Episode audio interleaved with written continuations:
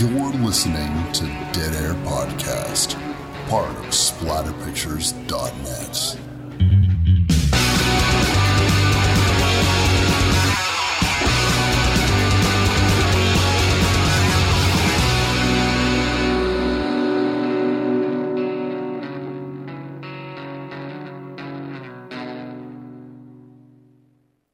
What's up, everybody? Wes Dead Air Knife here with always. Typical Lydia. On today's show, we are getting back into our fan request movies. This one given to us by Jeff Campbell. Thank you, Jeff. Uh, the 1961 ghost story, The Innocents. You're just trying to not say classic. Well, we've been doing a lot of classics lately, and I've noticed since we edited a bunch of episodes all together that I do say things are classic a lot. But this one really is a classic. This has got Academy Award winners in it. This has got award winning writers. This has got award winning cinematography. This is a classy fucking endeavor. Almost too classy. For us?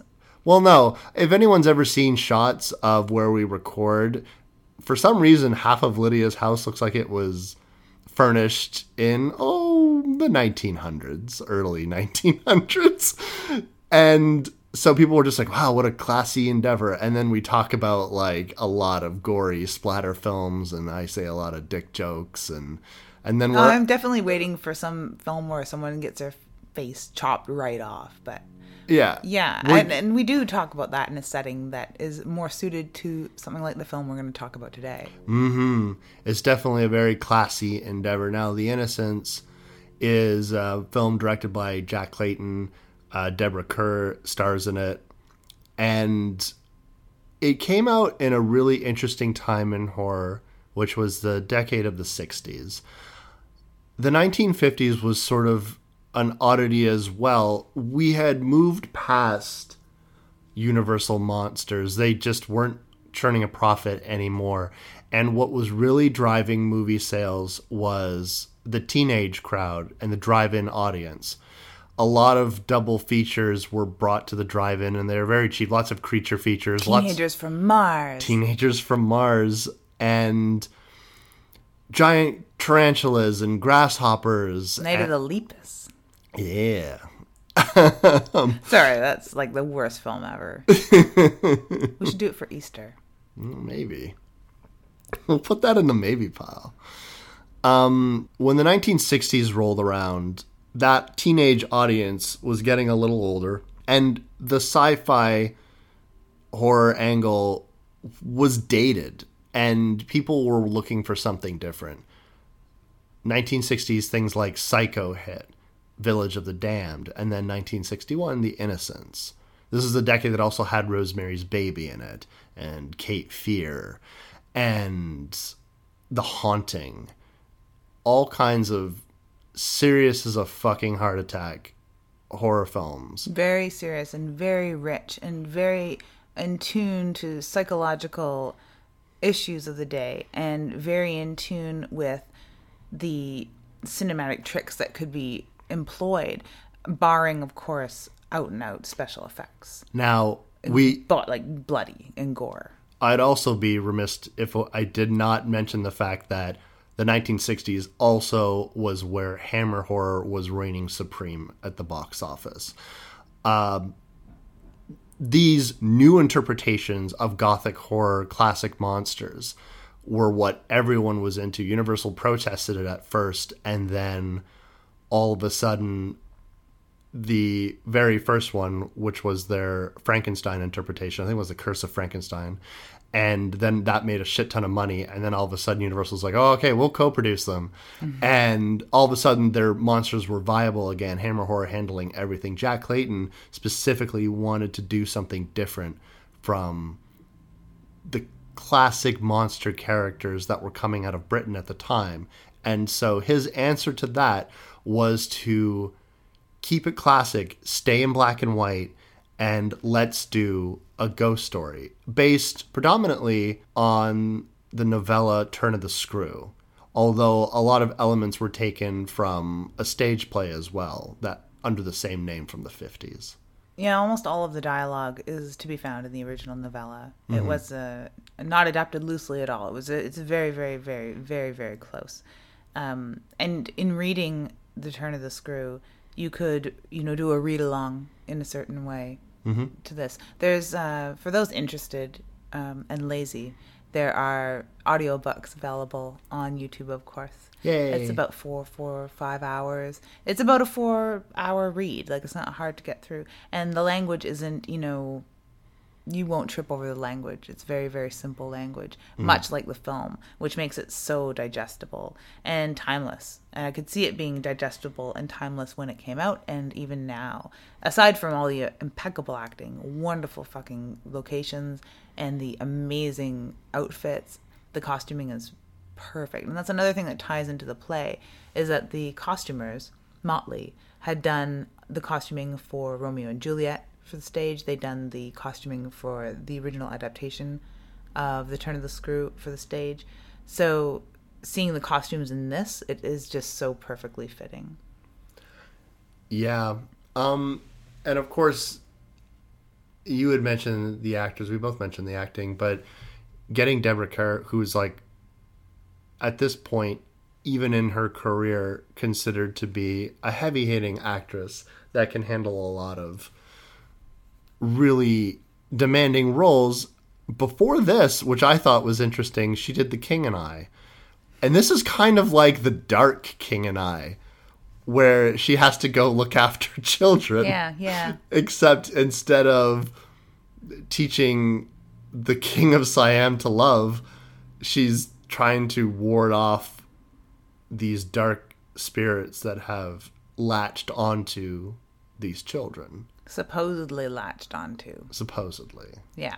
I'll be the first to call her bluff. She's fucking nuts. She's fucking crazy. I'm sorry. She is. Or not.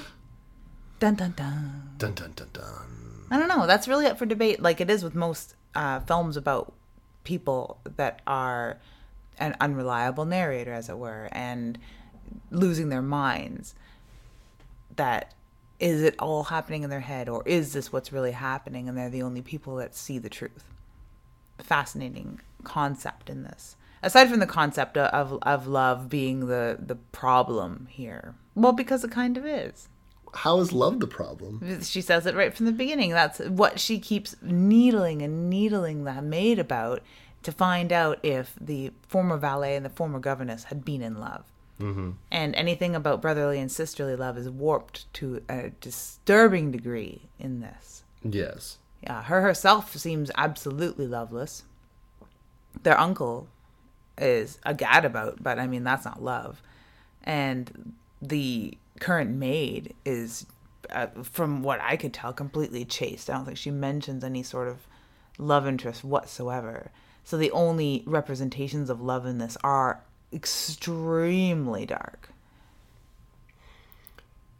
Yeah, that's definitely true. Now, the plot of this movie is basically Deborah Kerr's character, Miss Giddens, is hired to be a governess for this.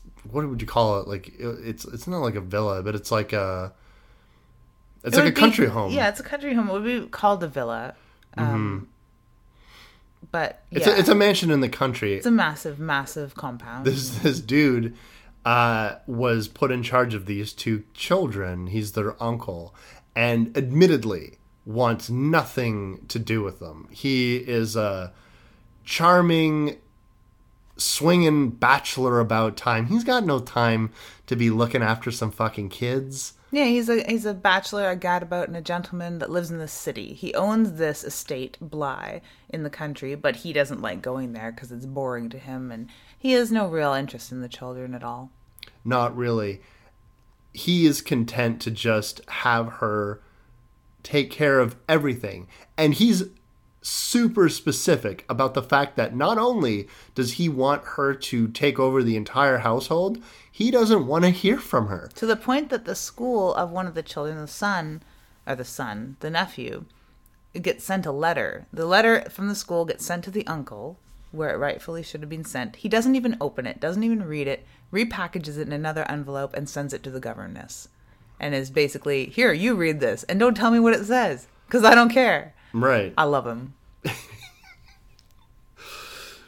At the one hand, I mean, he is putting these children up, but at the second hand, he's an extremely wealthy landowner that it, it is of no financial impact to him whatsoever if these children exist or not exist.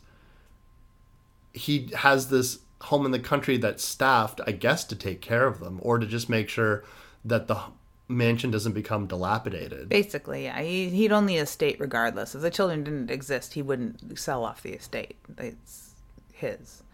He can have a ball there once a year.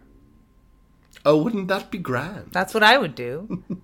and I'd do the same thing with the children. So, in his defense, if anyone were to ever accuse him of being absent, I'd say, yeah, totally, he's absent. I'd be absent too. Except, though, I probably would have the kids shipped somewhere else so I can go enjoy my country home once in a while. Yeah, that's that definitely would be a use for it, I guess.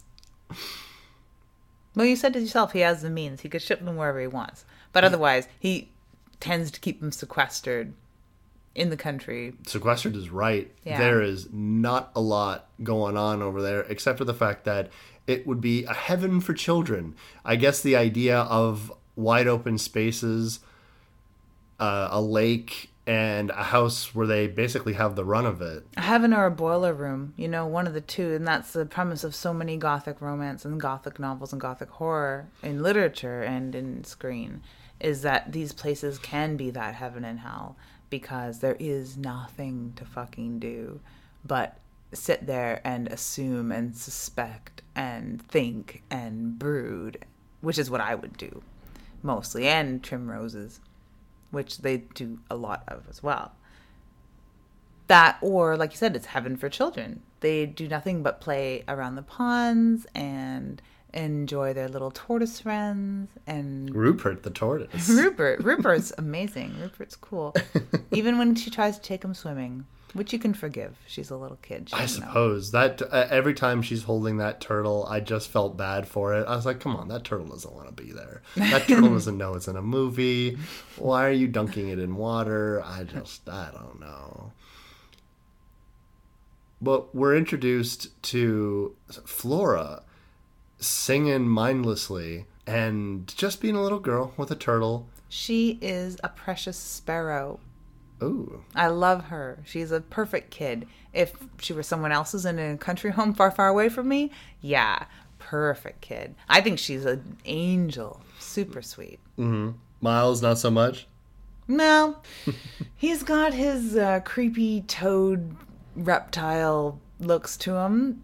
At first, you'd think, you know, she's a perfect angelic little sparrow, and he's like a sweet little gentlemanly mouse or something. Lord Fauntleroy or something like Oh, that. yeah, he's precious ish. and then he becomes creepier and creepier. Well, awfully mature for his age, and you know, constantly calling the governess my dear, and being so dismissive about why he was expelled from school, and so quick to flattery. Anytime they were discussing something that he didn't want to talk about, he would distract with flattery. Mm-hmm.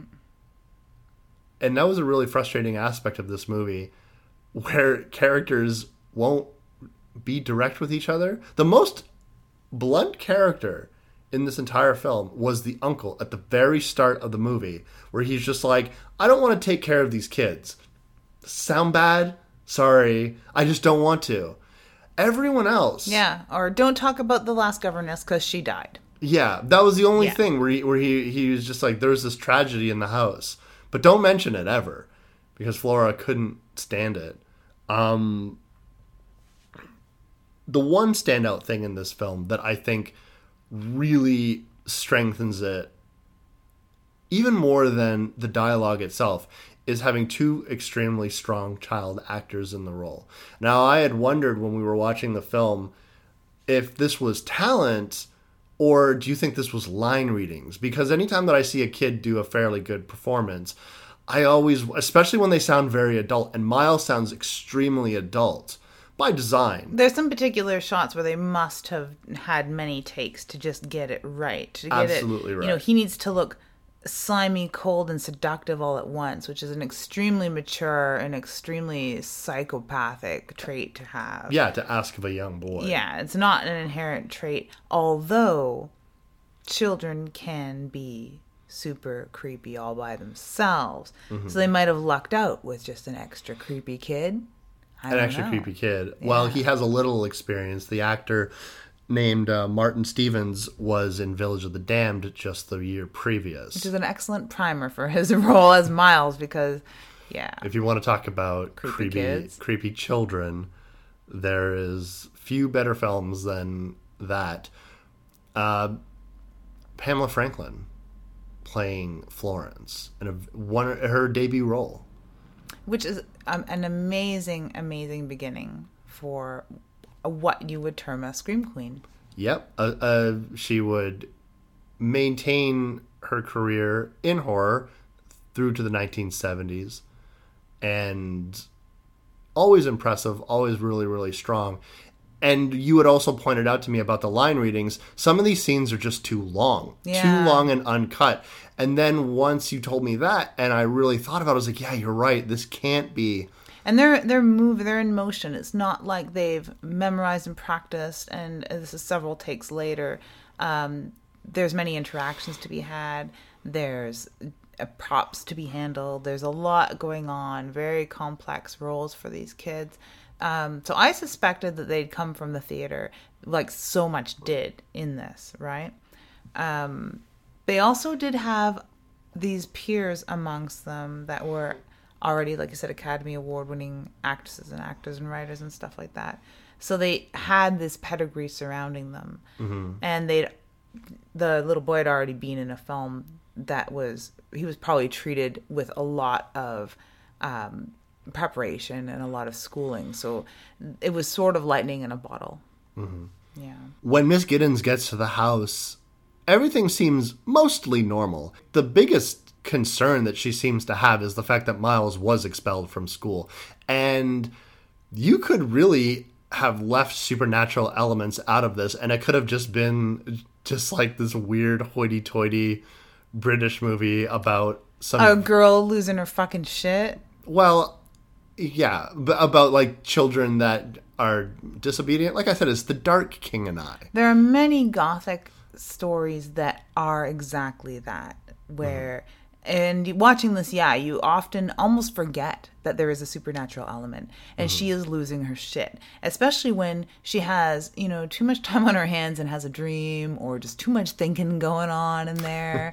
and she all of a sudden turns around to the very next human that enters the room and comes up with these wild accusations That Where- out to be true in some cases. in some cases. But if you to remove the supernatural element, you'd be like, why is she saying these things? Why is she accusing these things? Why is she guessing these things? Has she dug around in the attic a little too long and found some mold that is tempering her fucking faculties?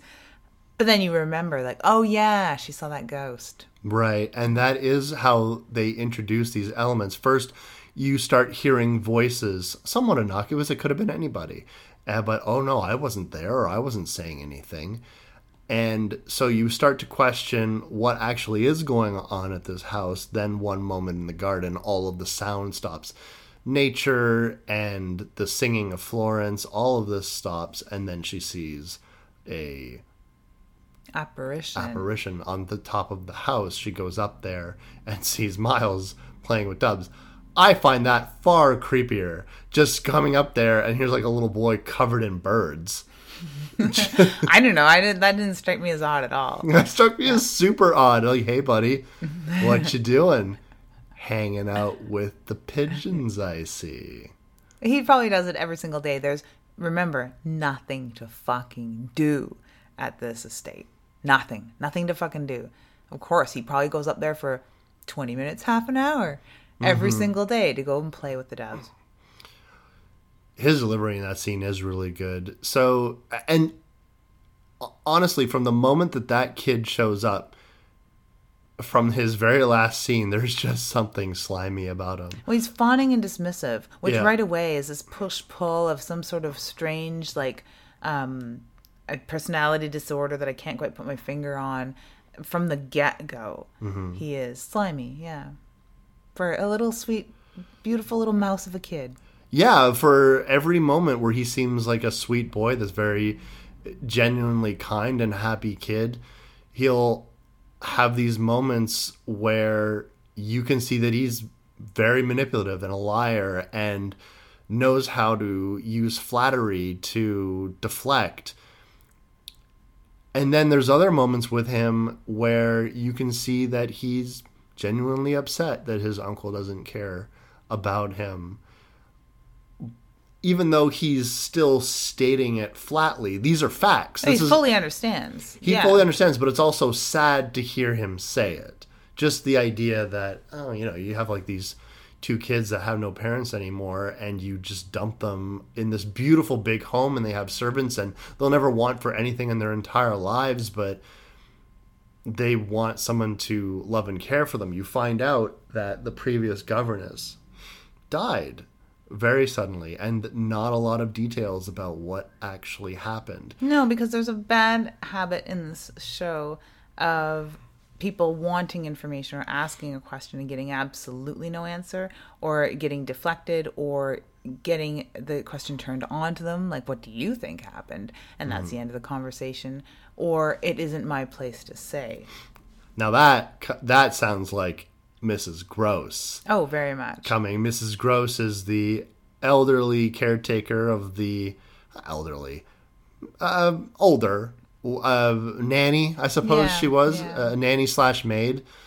Uh, what she was, and I've written about this movie before on splatterpictures.net, and I think I remember saying that that was probably the most frustrating character to me because she had a metric fuck ton of information about what had gone on in that house. I love the word metric fuck ton. I'm so glad you dropped that. Bam. I love that. I don't know why. Anyway, she did. And whenever asked, it was always, oh, no, no, no, no, that's not for me to talk about. Or, oh, no, no, no, it's too upsetting. Or, oh, no, no, no, no. Oh, she's just imagining it. She's just imagining it. Like just Stuff and nonsense. stuff and nonsense. And if you just pretend like you didn't hear anything and you pretend like you didn't see anything, well, then that's just good enough, isn't Nothing it? happened, right? Yeah.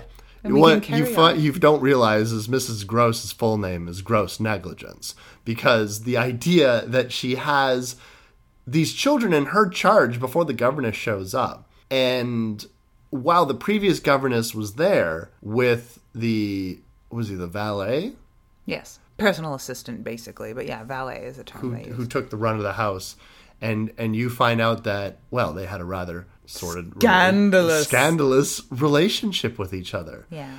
it hints on nothing that I would consider a romance. Mrs. Gross certainly didn't consider it a romance. No, she's like ultra submissive and he's super fucking dominating. Well, there was that, and and the idea that he used to slap her around, and she Mm. loved it, Yes. and so it was really entering into this weird realm of like debauchery, like on this underlayer of this prim and proper home in this prim and proper era where people tend to forget that we're all we've always been into the same shit. All of us, like as a people, we're all into the same shit we've always been into. Like weird sex and kinks are not something that's developed in the last 25 years. No, and probably more readily and pointedly developed when you're stuck out in the country with nothing to do. Yeah. And actual authority figures that can bend your mind a little bit. And then you take uh, uh, someone in the position of a governess, not so much with Mrs. Gibbons, but with maybe some others who are in that position or put themselves in that position because they want some sort of motherly role because they want some sort of family life and then you stick them with somebody like quint was reportedly extremely manipulative and a super dark debaucherous horrible person so you stick this like wanton female a submissive wanton female who wants some sort of companionship and domineering with this guy in the middle of the country. I think this is probably a lot of the fount of some of our more modern uh, BDSM type relationships. So there's this like on its surface domestic violence problem happening in the house in front of the children. Mm-hmm. in front of Mrs. Gross, in front of the children, and apparently Miles and uh, Quint, right? Yeah, Quint is the man. Yeah, the uh, uh, valet. The valet, Quint, would go off together and talk, and he would teach him how to ride, and and who knows the type of things that he had said to him. And after he died, suddenly, um, did they mention how he died? Yeah, he'd been out, and uh, they're not sure exactly what happened, but he'd come in and had uh, been bleeding. He had a head wound, and he collapsed. And uh, Miles was who found him, and apparently it was quite gory. Ah, I see, I see. I don't know how I missed that, but Well, you get some glimpses through Miles of how Quint was supposed to have been. When they do show the scene of Miles riding a horse, where Mrs. Gibbons is freaking out for I don't know what reason, because he's riding the horse too uh, violently and free. I have no idea, because that's kind of what it looks like when you ride a horse. riding a horse at this hour. It's unnatural. um, but I'm sure that he learned to ride wild like that from Quint. And there's a lot of little personality things that you just, as the audience, assume he got from that man's personality. And when you do get glimpses of Quint in this, it is this like creepy wild type character, right? Oh yeah, he's like kind of moist looking, and his hair's all wild, and he's got a very intense, cold stare. dark, dark eyes, and Yeah. Yeah. creepy and wild pretty much sums up what we're supposed to be thinking that Quint was like. A- Very much like a lower class person. In the book, when uh, Gibbons is asked when she spies Quint or sees, because we're talking like fucking 1888 Brett's here, because we've watched this film and been steeped in it way too long. Um, when she sees him, she's asked, "Was he a gentleman?" And she says, "No, not at all." Uh, which has a little more bearing back then. So that's to mean that he was, if he's not a gentleman, then he's a scoundrel. Yes. Yeah, which you would point out when we were watching this that the terminology in the words carry so much more weight. Um, I'll refer to my computer mouse as a vile bastard or something, which doesn't mean a fucking hell of a lot because we throw these words around. And worse. Yeah, and way worse, a lot, much worse, uh, way more often over stupid crap and inanimate objects. Where back then words were carefully weighed. Oh hell yeah! If you were to say someone something was horrid or wicked, or something was sick, like these words had weight to them, and it was In the biblical sense. Yeah, and and not something that you would toss around casually. Almost as if they were an affront on their sweet, innocent existence. You bringing even just like these words into the house, like you would be shushed, and because everything's all about presentation, which again is so much about how this movie is effective in the seedy underbelly that was going on in this house the depravity the the, the sex the the weird uh, submissive dominant relationship the fact that they didn't care that people saw them together They- Whether they were making out or fighting. yeah, they would just do it in front of anyone who saw them. They didn't care. Quint had the entire run of the house, but and that is such an affront to like the prim and proper existence that this uh, that this era is taking place in the film. Mm-hmm. And, and so, since presentation is everything, you can't have you won't even mention it. It happened.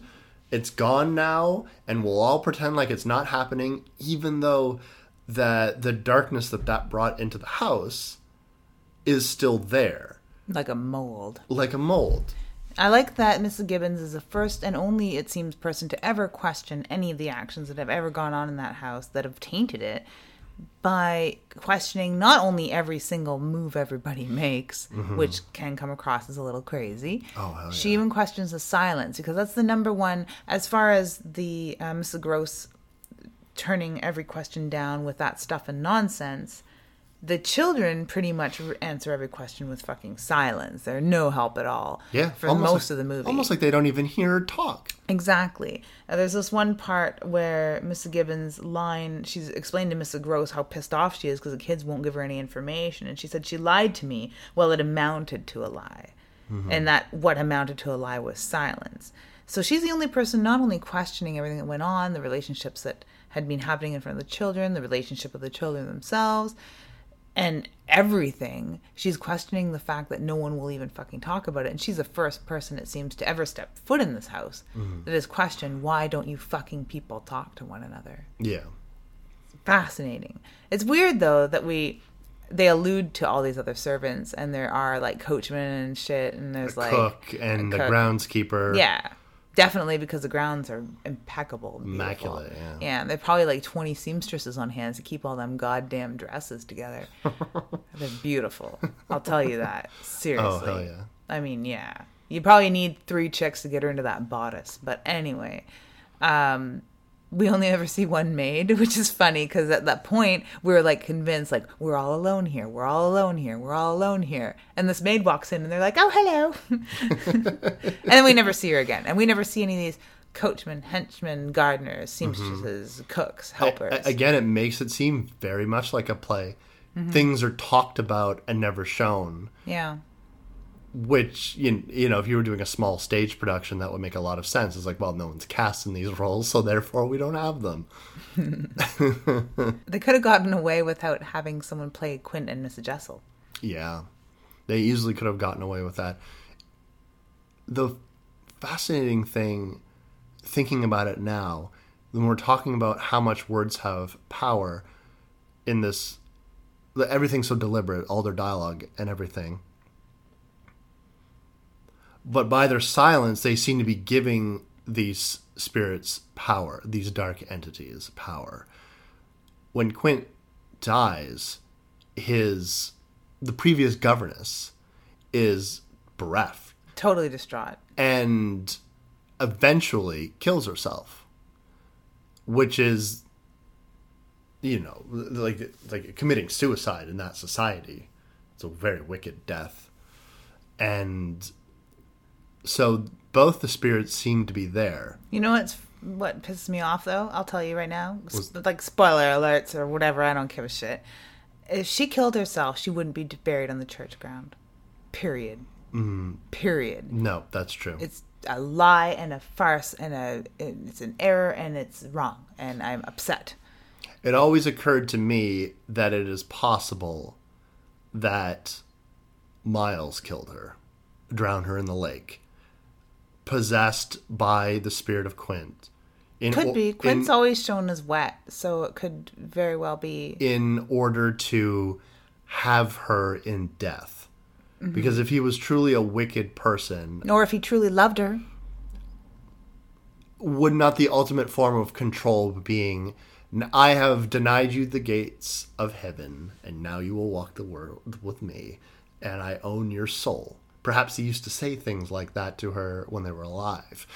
It would always in the night times. in the night times. It yeah. always occurred to me that the only evidence we have that the previous governess killed herself was the fact that Mrs. Grose said so. And frankly, I do not find her a reliable source. Oh, fuck no, not at all. The only other thing that hints to that is how much time Flora spends near the water, Mm-hmm. if you're going to believe that she is possessed with that spirit. Mm-hmm.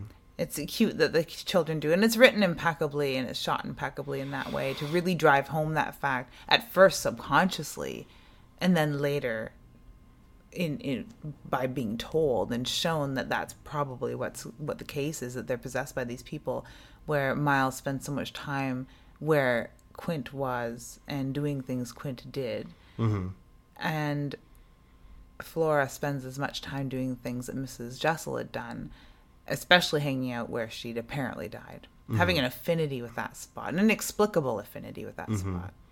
Yeah. And singing that song, mm-hmm. A Willow Waly, which it's depressing as fuck. Is depressing as it's depressing as fuck. It's a child singing acapella. They start the movie with it, and it's almost it's almost as present in this movie, like every like either through melody or somebody actually singing it. Fucking like Axel Foley's theme and like Beverly Hill Cop, like where uh-huh. just like when you watch Beverly Hills Cop, and I know this is a horror podcast, and I'll get back to it, but like when you watch Beverly Hills Cop, that fucking dun da, da, da, da, da, da. That plays more than I fucking even remembered because I watched it within the last like two years, and I was like, "Damn, that fucking song plays a lot, too much." And there's even like I love slash hate films that have a, a theme song like that Mm-hmm. that's played uh, with different adaptations through the film Yeah. and different instruments and like that's what's on in the music in the elevator and that's what the kids are playing at the Christmas recital and like the same fucking Mm-hmm. song.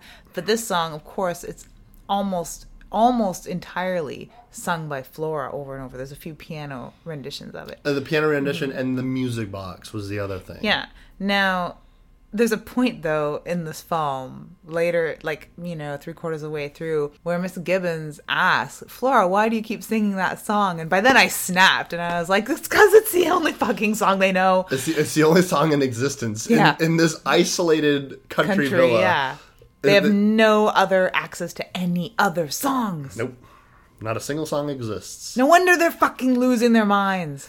Just, just they're all sitting there in that mansion, repeatedly singing one depressing song over and over again. There was um I had lived downstairs from these friends of mine. They owned this large house and I uh, rented the granny suite basement apartment type thing. And the kids' room were, was above mine and they'd fall asleep to DVDs and stuff. And you know when you've done a DVD it goes back to that horrible screen with this horrible music and it just plays it over and over and over and Right. over again um Inglourious Basterds has like the worst screen for that i hate it but anyway the, these kids had the sesame street so almost every single night Okay. this fucking sesame street theme song would play over and over and over all fucking night long. I don't know how. Apparently they couldn't hear it from their room but it's all i could hear. And i'd just go to the breaker box and throw the kids breaker for the bedroom off and on. Shut it down. Really? yeah, I could not handle that. So I don't know if maybe singing that song over and over and over again was what drove their governess insane. It probably drew, drove Quint insane, and that's why he beat the governess. Shut them fucking kids up. Well, I cracked that nut. Um, there are moments with Miss Gibbons where she is experiencing supernatural events, walking with a candelabra down the hallway. And it's interesting because very few, with the exception of seeing a few silhouettes, and there's and and a lot of the times there's no real indication that what who you're looking at is dead, only that they are not recognized. I really enjoy that about this film as far as the supernatural elements because if you uh, read up a lot on ghosts and apparitions and like Hans Holzer and older ghost hunting stuff, ghosts didn't appear the way that they appear in fiction or like banshees or like slimer or whatever. They looked like you thought there was a person there. And when mm-hmm. you walked over, there wasn't anyone there. And mm-hmm. that's fucking freaky. there was a trend in cinema that is over like the the last oh 25 years Uh, 20 years at the very least. Once a lot of asian cinema's influence came in that ghosts began to have a very specific look and a very specific movement. Everything about them became this is how they look. It's almost like when you're depicting aliens and everyone does like the skinny aliens with the big eyes everyone's like that's the- Grays, the grays, grays yeah. that's the aliens that that we recognize. Previously a lot of times spirits were either represented through noises and shadows or they just looked like people. Uh, or sometimes they look like zombies. It was weird but when you wa- when you watch a movie like the innocents which again shows more spirits than you would think. Not as it's not like because uh, a couple years later, The Haunting, another very famous old haunted house movie, that gets by on not showing ghosts whatsoever. Yeah. It just gets by on weird molding and close shots and sound effects. 13 Ghosts came out just before The Innocents. That has a lot of specters in it. or a lot of visual stuff. Yeah, almost like a graphic de- depictions of, of ghosts. Yeah. Yeah. And and More the Innocents and, and the Innocents kind of has this weird blend of both because most of the time it's what Mrs. Gibbons is hearing that's freaking her out or doors uh, shutters banging that kind of stuff when she's wandering the halls of the candelabra and stuff like that. Which is great but it also if she's not specifically seeing something and no one else is around uh, it's hard to tell if she is even experiencing anything because she's wound so tight at this point but that's what brings her to the breaking point is every time she has these experiences she's dealing with characters that will not speak of them. That has to be the most fucking frustrating thing in the world which is brought to a boiling point where the ghost appears in front of Flora and she gra- basically grabs the child and forces her to look at it and uh, and says you you see this. This is right in front of you. Look at it and and Mrs. Grose is there as well and Flora loses her shit Yeah, and now it's a, it's a Schrodinger's cat kind of like thing, right? Where Flora is either violently denying that she sees it or is just being physically abused and is terribly traumatized by this crazy woman who's insisting she's seeing her dead fucking caretaker. yeah. Is vile. whom she was apparently very close with. Very very close with. And it's a very painful memory to bring up at all to the point that her father or her father her uncle, Uncle, yeah. had insisted that the governess never bring up the other governess because it's far too upsetting.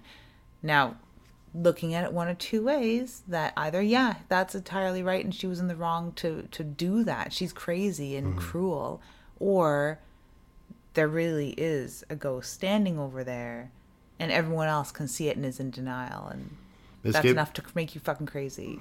Miss Gibbons is very insistent that it, and then she has this dialogue with Mrs. Grose afterwards when Mrs. Grose is just I can- I've never heard anyone this upset and I've never heard her say the things that she's saying.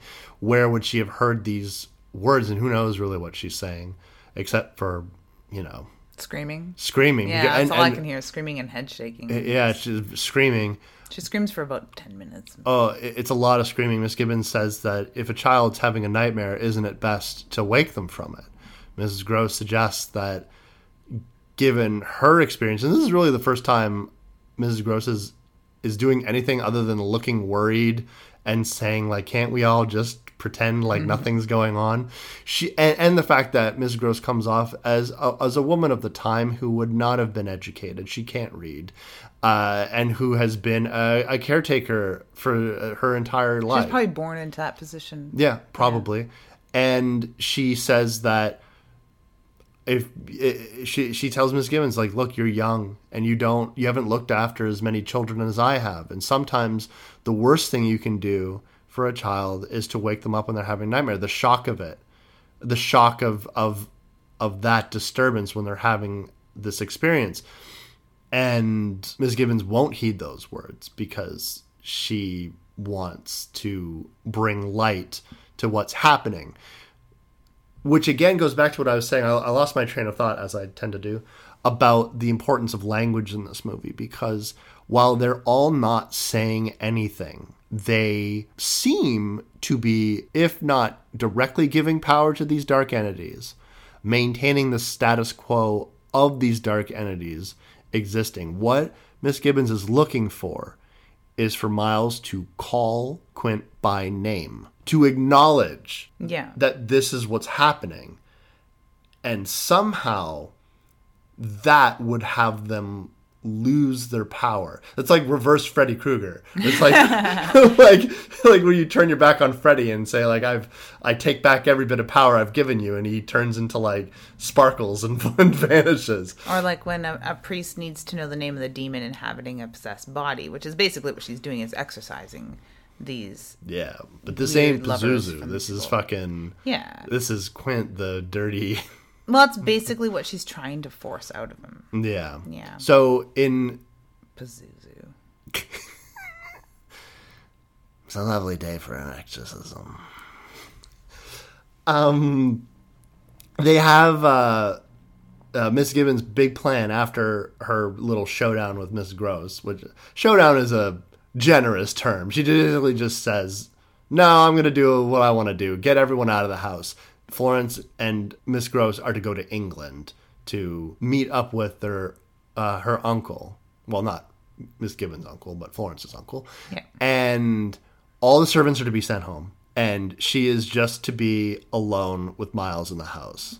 like either a romantic tryst or an exorcism. One of those two things is what comes to mind because I was creeped out when she suggested this, but the other half of me was like, this is the only way that she can exorcise this demon in my mind or make him admit mm-hmm. what he's seeing and what has been going on in that house. It's true. And she arrives to these conclusions about how this happened by j- By staring at a little spot in the wallpaper for hours and days and eons, Well- centuries.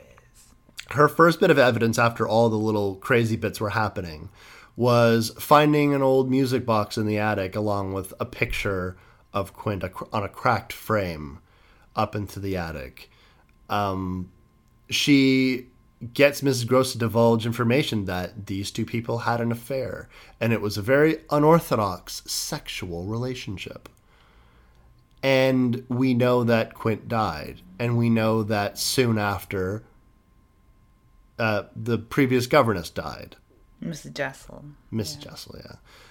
And then we know that the children just maintain their happy dispositions, but the second Miss Gibbons arrived there, she knew something was off with the children. And so, yeah, she just stared into the void until she came up to the conclusion that, well, there's these horrible things in control of the children, making them whisper to each other and have secrets and and are secretly horrible people. And when they hold hands, she's like uncommonly freaked out, which is absolutely not untoward by any stretch of the imagination for a little tiny brother and sister to hold hands, even in today's day and age, but especially back then in like the 1890s when this was supposed to have taken place or whatever. Yeah.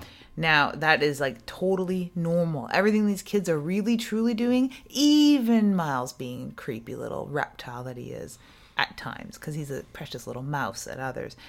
All of that is absolutely 100% super fucking normal. The thing that is the most abnormal, if you take the supernatural element out, is that she sits there and stares like a fucking freakazoid for God knows how long before making these really crazy accusations do like uh, surrounding the relationships of these people. She does have some dream sequences though that do help. Mm-hmm. Aside from the supernatural element and seeing these things that definitely are driving her crazy and definitely are, even though they give no real hint toward the story that she's concocted in her head, the dream sequences sort of do, and I really enjoyed that.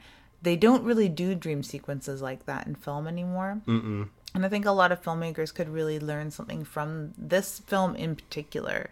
Um, the dream sequences are just really well done. The segues from scene to scene are are really really well crafted and believable. Like it's a it's a weird term to put on a dream sequence because we don't have dream sequences like that in real life. no, we don't. or when we describe them, you know, things don't go all hazy and superimposed upon one another. Things like that don't become transparent when I'm telling you about a dream. Um, but the uses of transparency and juxtaposition, the sound, all of that uh, does have a real like otherworldly feel to it and a dreamlike feel to it, where most dream sequences don't feel dreamlike. I, I really like those. Um, it also helps with her insanity, right? So if you want to call it that, yeah. you know, it seems to be, and that's the 50 50 as far as, you know, Miss Grose maintains that it's the best to leave a child having a nightmare and not wake them from it. And the flip side of that coin is that it's best to wake from the nightmare. It's she's either crazy or she's not. Yeah. Like most good gothic stories. Like most good psychotic women stories. um Well, she does pay for her insistence once she gets Miles alone and has what would you call that like a romantic tea with him or something like that? Well, that it's not necessarily meant to be romantic, but it comes across that way, and especially because you've been primed with these, you know, seedy fucking relationships that have gone on in that house already. The way that she's accusing the children of behaving, mm-hmm. the weird looks that Miles definitely gives her. He Yeah, is a kiss that he little temptress.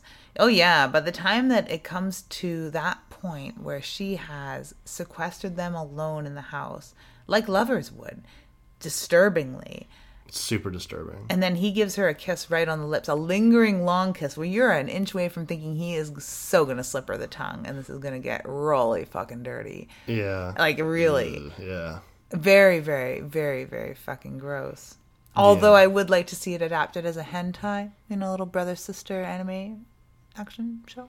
so like so like it, it's gonna be like farmed out to japan and animated everyone's gonna become like buxom house servants and Mm-hmm. stuff like that Yeah, totally. It's like um, um, Black Butler with ghosts and way more suggested ambiguous sexual relationships. oh my god I would watch the fuck out of that. Uh, I would watch it from the other side of the room, pretending like I'm not interested in watching it, but kind of just like, eh, what's going on over there?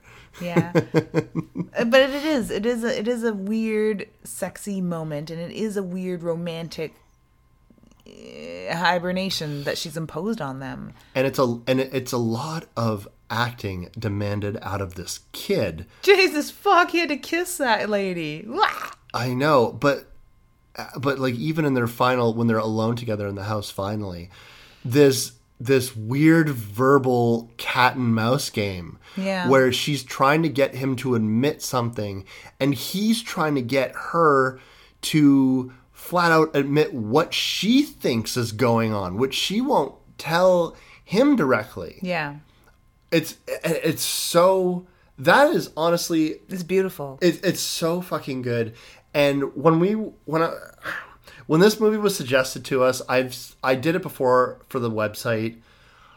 I'm aware of the length of the movie, and I, I would not like I was not looking forward to it because I thought it wasn't good. But it would just, it kind of felt like medicine where I was just like, "Woo, this is gonna be a, a big sit." And we're gonna have to. I'm wow. This is gonna be hard to sit through, just because we're used to a little bit more exciting affair. We sometimes slow it down for more psychological stuff here and there, but for the most part, it's slashers and gore and all that kinds of stuff. Yay, slashers and gore. Yeah, My like, favorite. Yeah, I love that stuff too. But I love these old ghost stories too. This is another really big favorite genre of mine. But I had forgotten. Once we got to this, the, those scenes towards the end, I was like leaned forward in my chair, and I was engaged, and I just kept thinking to myself, I have forgotten how fucking good it is to just watch two really talented actors act in and and and deliver this dialogue so flawlessly so convincingly and they're saying some clunky fucking sentences not poorly written Oh, no. but just because it's very prim and proper old english so they're not how people spoke casually in the 1960s when this was fucking filmed Not at all. so you had these wonderful fucking dialogue scenes. And at no point did I feel like, oh, this kid can't do these scenes. This is too much for him. At no point did it seem hammy. And I just fucking loved it. And then when you get to the big moment where she is trying to force him to just say the name of this person while his spirit is lingering over the garden it's fucking awesome. The windows start to bleed. There's all these extra really great effects. And then, you know, big time spoilers, he does not survive this oppo- this supposed exorcism. Yeah, it feels too much like an exorcism to not call it that. I, I you have to because that's exactly what it feels like. Even though there's nothing to really suggest it except for the fact that you, she is attempting to get these spirits away. How she figures she knows how to do this. She is screaming at him in much the way a priest would in a in a fictional exorcism And she is the daughter of a of a preach. Yes, a, a preach of a preacher of a preacher. of a preacher. So she is basically screaming say his name. What is his name? In the same way that someone would be screaming, "The power of Christ compels you to leave the body," the way that it's screamed in The Exorcist. Mm-hmm. And then he is denying and screaming and shouting blasphemies back at her, this much in the way that a possessed person would when possessed by a demon. And her, my favorite is when he calls her a damned hussy, a damned dirty minded hag. And she oh. kind of is. She's not a hussy, mind you, but she is a dirty minded hag when you think about it. But that's a first card that a demon would play. It would be like, I'm I'm perfectly fine. It's you thinking that these kids are fucking, you sick fuck. and that is what she's thinking. Oh, she definitely. Think, she thinks that they're having that in death the relationship has resumed in these children, and that is a heavy concept. That's a fucking horrible accusation to make. yeah. That is fucking horrible and crazy. Mm-hmm. But if And how- right, if she's right, then holy fuck, you have to stop it. And and like I couldn't imagine trying to broach that subject with children. How do you like so? no wonder they play word salad all day long and just toss it around because she's not going to just be like, "Whoa, are you guys like touching each other?" Yeah, Yeah, what's 'cause she can't on? say that. No, she can't. 1890s. No way she- can she say that. Oh hell no. And the uh, and the concept for the movie is crazy. And then once he dies, once Miles dies, she gives him one last kiss. One last kiss right on the lips. Very interesting, I thought. Only a tiny one though. Nothing like that lingering no, but I sexy mean, thing that she well, no, got from him. he's dead at this point. But I was like, what's that for? Maybe it's just so much blood gutsy horror that we watch that I'm all like kissing the corpse. That's all right. Maybe. I thought that perhaps it was this example of this darkness has left you and you're now dying and innocent. I will afford you a kiss as a non possessed, non creepy child. In, oh, as It's you last rites as, in as- a way. yeah, he- like the, the like the one thing he'll be denied now because he died a boy. Like I will give you a kiss of a woman as you've already died. That was kind of my take on it. Um, Mine was a. It was just simply a kiss goodnight that a governess would bestow upon her charge. But I would I would buy that if it was on the forehead. It was the lips that seemed a little bit more romantic. You know what I mean? I don't know. Not it's to sound also- like a fucking creeper or anything. No, like it's that. it's a cultural distance too. I don't know if getting kissed on the mouth was so abnormal in the 1800s that's or true. like early 19th century. Like I have no idea, or late 19th. century. I don't know. I get all those numbers mixed up. I'm no good at math. All right, no one's asking I you. Suck to at math. All right, no one's asking you to do math. Although the math scene, my favorite ghostly apparition scene was when she sees the former governess at the desk and she's weeping and crying. Although she says that she said something, I didn't hear her say anything except weeping and moaning. and Lots of crying. Yeah, and she goes to up to her, and there's no one there, even though she was only like ten feet away, which is a super creepy ghost scene. But then she looks down at the chalkboard because it was in the schoolroom, and one of the children had been doing their math on a chalkboard, and there's tears on it, and that mm. was just such an amazingly subtle way to show that these ghosts are really, really manifesting. Mm-hmm. I like that scene a lot. Anyway, I don't know if there is that cultural distance about the kissing on the mouth.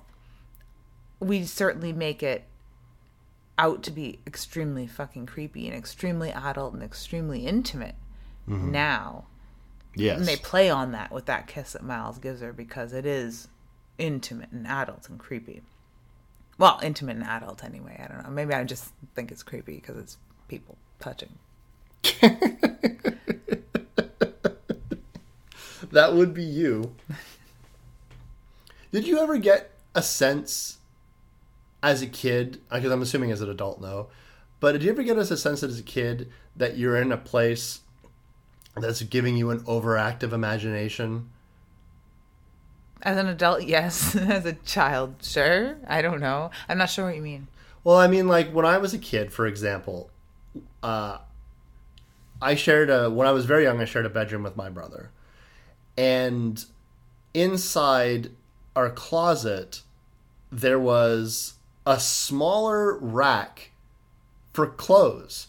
I guess the idea was like kids are short, so here's a smaller rack in which kids can hang their clothes within a closet or something. I don't know. It was just in the closet. Yeah. It was a, a, a wood structure, and on either side were white bears, and across the white bears was a bar in which you hung your clothes on. So when the closet door was open and the lights were off, those bears became the most horrifying things ever. They would morph in my mind because my vision was blurred, it's dark, but they were white. So they would pop on any bit of light that was seeping into the bedroom. I love that. And so they would become terrifying to me, even though it was completely in my head. And I'm only saying this because we're dealing with an old haunted house movie, and there's definitely moments in this film where Miss Giddens could be just wigging out at nothing, the molding on the, the, the, the windows and, and shutters banging and stuff like that. There's that one point with that scream where you can't tell if the scream comes from the fucking molding or if it comes from her mouth. But sorry, carry on. So what I'm asking is, did you have any of that when you were a kid? Just freaking the fuck out over something that it's not scary. There's nothing scary about it at all. And to the point where like I would be like, fuck, I gotta close the closet door because I can't look at these stupid bears and get freaked out by them. Yes, but slightly opposite. I'd relayed a story um, episodes and episodes ago about the the rat in our basement, but so I was scared to go down the basement, but for a real fucking reason. But I'd still do it anyway. But I'd still be scared. But there was this, there were salamanders and, and a rat down there, disgusting. But anyway, country homes, like, ugh.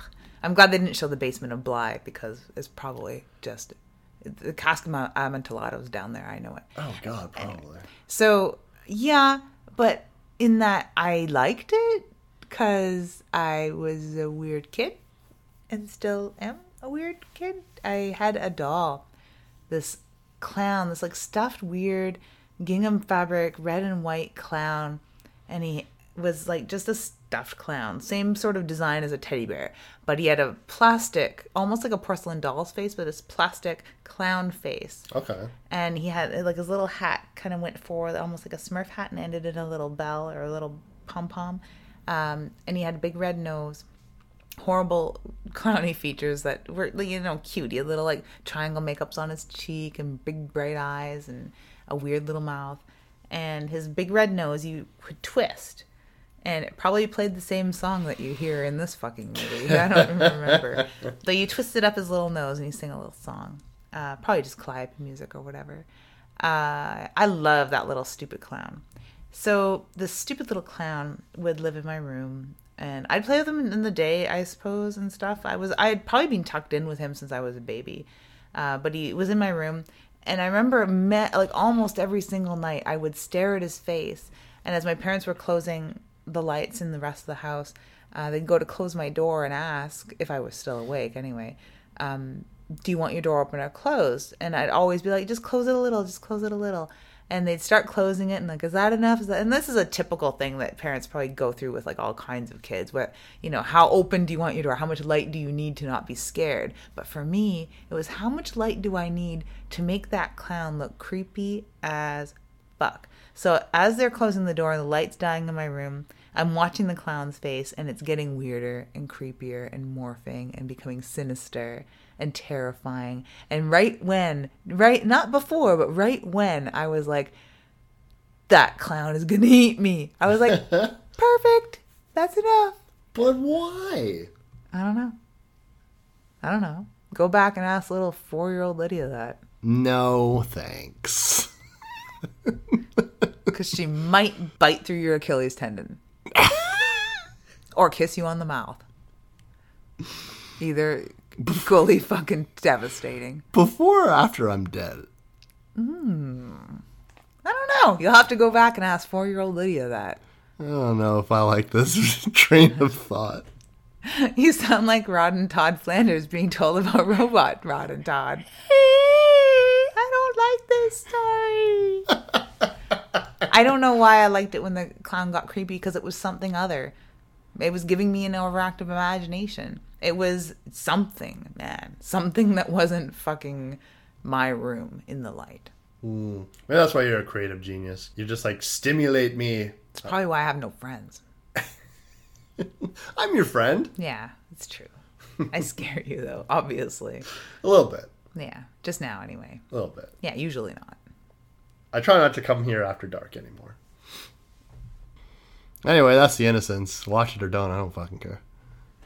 I do care. I think that everyone should because it is a masterful film and it's beautifully written. And in fact, you should watch other things um, related because this thing, watching this, makes me feel very, very sad that I haven't seen Crimson Peak yet. And Chris from Bind Torture Cast went to see Crimson Peak and he mentioned it on the show. And I wish that the whole show was about Crimson Peak, even though I know that a lot of people wouldn't be interested in that sort of thing and I need to go see Crimson Peak now because not only have I watched The Innocents now, I read through again because I had been read The Turn of the Screw, uh, portions of it as a bedtime story by my grandmother as a child. Um, so I've been rereading The Turn of the Screw. I have been reading a lot of Lovecraft because I was working my way through a chronological rereading of all of that. I watched the others in preparation for this, which is also based very loosely on The Turn of the Screw. Very, very loosely, but same sort of feeling, right? A very cool movie. I like Oh, that it's movie a lot. Mm-hmm. beautiful fucking movie. So having all of those elements of this like gothic horror, like seclusion and creepy old houses and ghosts and stuff. and I love that stuff. I need to go see Crimson Peak now. Yeah. I wanted to go see it, but after this last week and a half of immersing myself in this corner of the genre, mm-hmm. my favorite creepy corner where I used to keep my clown and make my parents close the light just to the point where it would look like a fucking demon, that part, yeah. I need to go see Crimson Peak. Yeah, that'd be definitely really cool. Um, and that's a really good point. Uh, horror encompasses a lot of different places. It's not just one type of horror. And if you find yourself thinking that The Innocents isn't for you because it's a quieter movie, it's a slower pace, it's a psychological horror. There's not a lot of blood and guts and entrails, but but I think that even if it doesn't affect you in the same way, it's all part of that wonderful big blanket of love that is horror, the horror rainbow. The horror rainbow. it's it's part of the horror rainbow. Like that- blanket of love. What the fuck? Uh, sorry, I was mixing metaphors, but it is part of the horror rainbow that we skip along every day. And Do me on it. Do me on it. Sometimes I've noticed uh, it was brought to my attention that I, I laugh a lot at seemingly my own jokes on this podcast. What you, dear listeners, don't see is the fucking looks that Lydia gives me when I say some of the shit that I say. That is mostly what I'm laughing at. And also, uh, sometimes uh, I got caught the other day listening to my own podcast. And uh, I was laughing, and like, what are you laughing at? And I was like, ah, I was listening to myself, and I said something fu- kind of funny, and made me laugh. Yeah, you're funny as fuck. It's true, man. It's probably also nervous laughter because I'm probably about to stab you in the temple with a steak knife, but I can't blame you for that. That's part of the horror rainbow.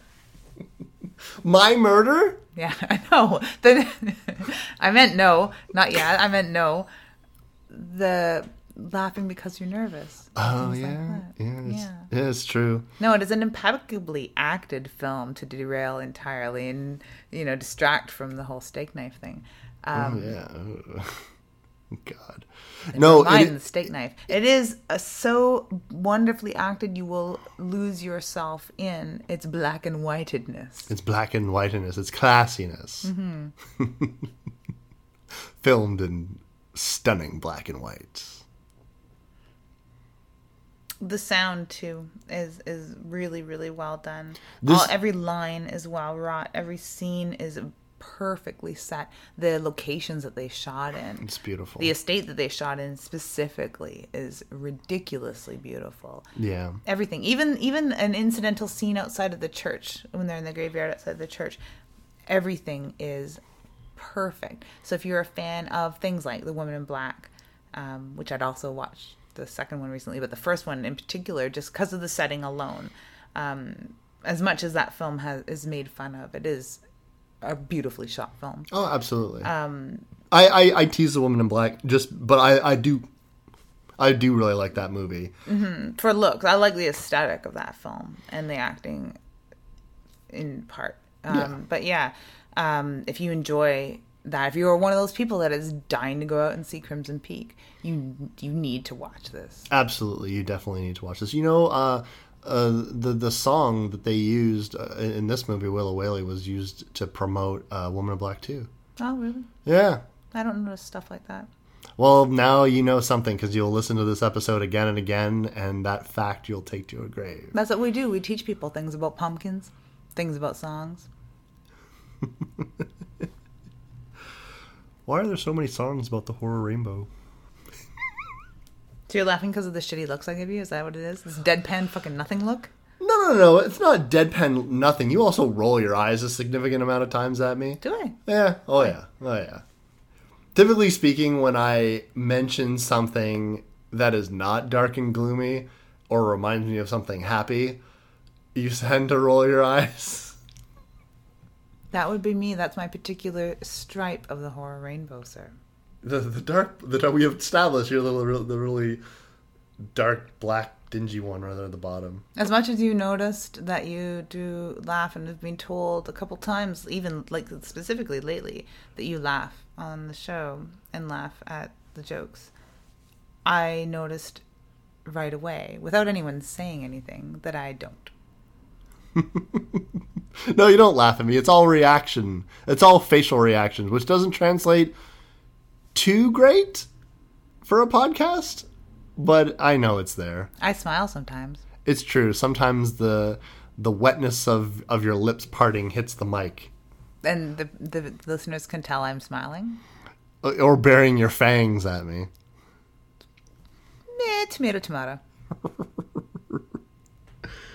Speaking of bearing our fangs, what are we bearing to the listeners next? We're mixing up our schedule because we had. I wanted to do 13 Ghosts after this really, really, really badly. Yeah. Just on theme alone. Mm-hmm. And it is, there is a barely perceptible theme that runs movie by movie, threaded like a needle through the films that we do. So I really, really would like to do 13 Ghosts after this. The contemporary 13 Ghosts. Ooh, the Because I want a little bit of people getting sliced in half. uh, yeah, that's I'm very true. Hungry for that, you know. So yeah, Thirteen Ghosts is uh, coming up next, and then after that, in no particular order, we'll be hitting up um, Burnt Offerings, And hardware. Hardware. I'm really looking forward to, Yeah. and soon enough, Clown and Coffin Baby. Eventually, Oh hell yeah. yeah, But don't worry, we have a wonderful list of horror just for you guys. And girls. Well, yeah, you, I, I use guys as as Yeah, I do it all the time too. as both men and women. Us guys. And if you guys have a specific request that you would like us to cover on the show, please do not hesitate to contact us on our Facebook page. You just search for Splatter Pictures uh, slash Dead Air Podcast on Facebook, or you can hit me up on Twitter at Dead Air 0001 and just tell us what you want to see, and we will put it into the rotation. I'm typical Lydia, pretty much absolutely everywhere, and you can find me on Google, Twitter, Instagram, Tumblr, Facebook, everywhere. We're everywhere, man. We're everywhere you want to be. You can leave a note on SoundCloud. SoundCloud is another really good.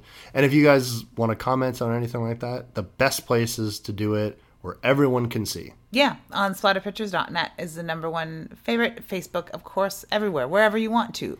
Just leave us a note. Yeah. Something funny, something funny on that note.